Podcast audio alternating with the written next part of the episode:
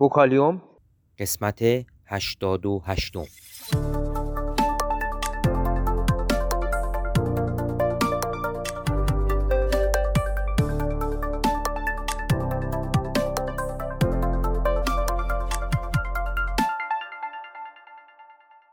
صدای ما را از آسمان نمای گنبد مینا در منطقه فرهنگی گردشگری عباس آباد تهران میشنوید.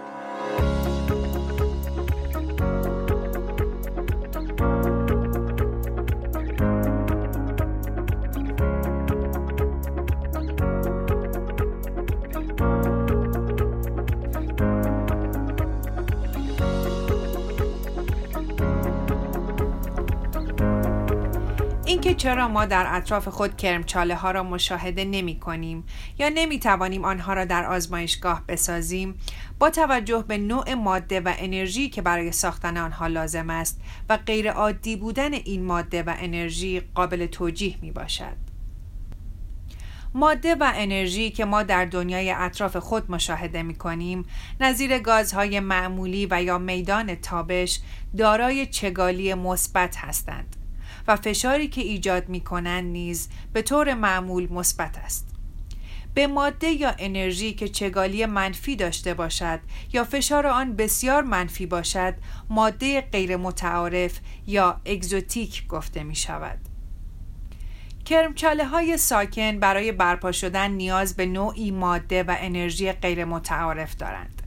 برای سالیان متمادی فیزیکدانان ماده غیر متعارف را غیر فیزیکی و ناممکن می دانستند.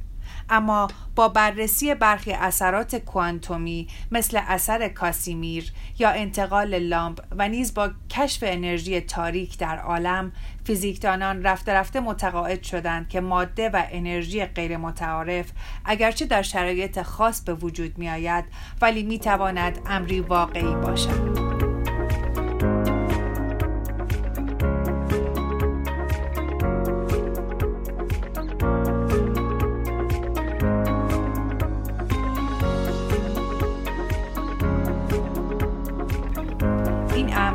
باعث شد نظریه کرمچاله ها به ویژه در دهه های اخیر بیشتر مورد توجه قرار گیرد و انتقاد مخالفان این نظریه ملایم تر شود.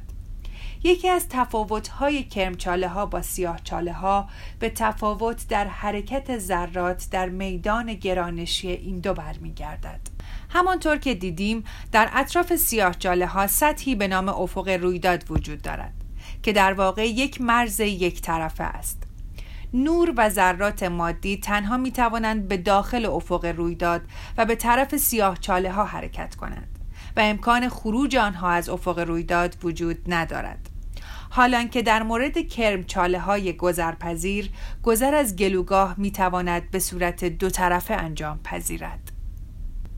در صورتی که دو جهان موازی توسط یک کرمچاله به یکدیگر متصل باشند از طریق این کرمچاله امکان مسافرت بین دو جهان موازی وجود خواهد داشت و یک ناظر فرضی پس از عبور از کرمچاله با جهانی کاملا متفاوت در اطراف خود مواجه خواهد گردید.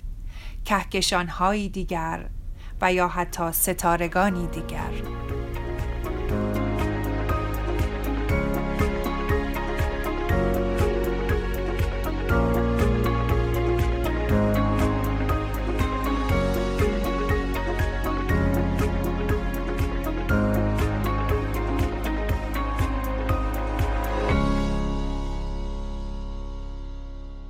اگر علاقمند به مطالب علمی و نجومی هستید صفحه اینستاگرام ما را به آدرس گنبد مینا دنبال کنید.